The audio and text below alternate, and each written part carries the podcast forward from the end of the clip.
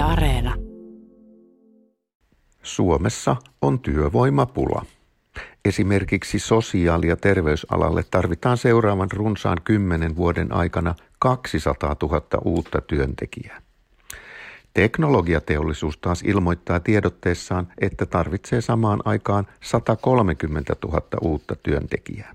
Ja niin edespäin.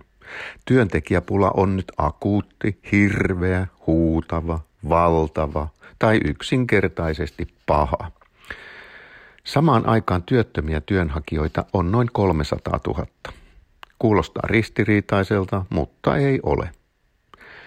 Julkisista puheenvuoroista päätellen työnantajat eivät nimittäin kaipaa työntekijöitä, saati työttömiä työnhakijoita. Mitä työnantajat sitten kaipaavat? He kaipaavat osaajia.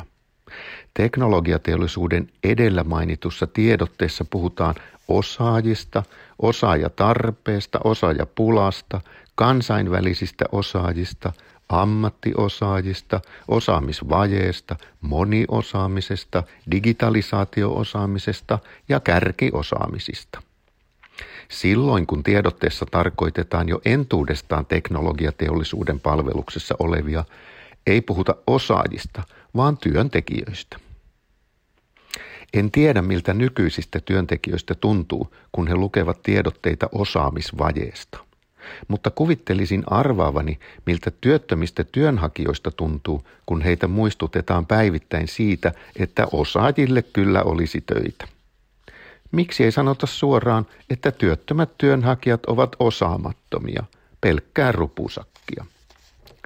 Tuossa osaamattomien eli työnhakijoiden joukossa on muun muassa 5000 insinööriä, 4000 filosofian maisteria, 4000 tradenomia, 2000 ekonomia ja 2000 diplomi-insinööriä. Tarvitaan ilmeisen pitkä koulutus siihen, että pätevöityy osaamattomaksi. Voi olla, että olen ymmärtänyt väärin. Ehkä osaaja on vain uusi sana, joka tarkoittaa samaa kuin työntekijä. Vähän siihen tapaan kuin työpaikoilla ei enää ole alaisia, vaan pelkkiä tiimiläisiä. Työntekijä on tosin siitä mainio sana, että sen merkityksen ymmärtää. Työntekijä on työn tekijä. Osaajasana on kenties keksitty, jotta ei luultaisi, että johtajat, päälliköt, asiantuntijat ja muut herrat eivät tee työtä. Ennen oli sellainenkin sana kuin työläinen – Nykyään eivät edes työläiset kutsu itseään työläisiksi. SAKn jäsenliitoista enää yksi, Suomen elintarviketyöläisten liitto, haluaa nimestä päätellen ajaa työläisten asiaa. Työvoimapula on tuttu vieras. Sillä on tapana tulla, kun on nousukausi. Työnantajan näkökulmasta katsottuna tosin on aina työvoimapula. Työnantajan rooli on myydä työntekijän työn tulos kalliimmalla kuin on siitä itse maksanut. Lisäarvoa tuottava ihminen kannattaa aina palkata töihin.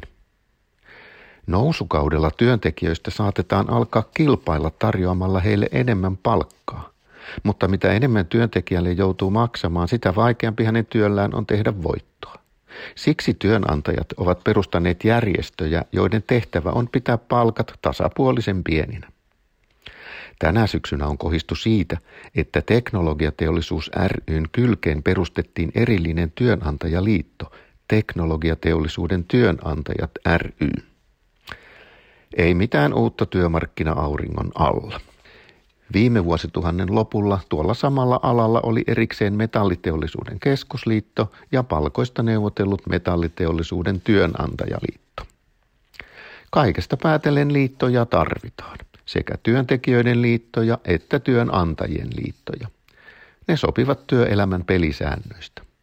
Yksittäiset työnantajat ja yksittäiset työntekijät voivat keskittyä työhönsä, eikä heidän tarvitse nahistella ja neuvotella joka ikisestä työsuhteen yksityiskohdasta. Joskus tätä keskitettyä ja laaja-alaista sopimista kutsutaan joustamattomuudeksi. Yhtä hyvin sitä voisi kutsua tehokkuudeksi. Kun säännöt eivät jousta, niihin voi luottaa. Ehkä ei kannata ottaa mallia maista, joissa kaikki joustaa, niin työelämän säännöt kuin perustuslaki ja oikeusvaltioperiaatekin.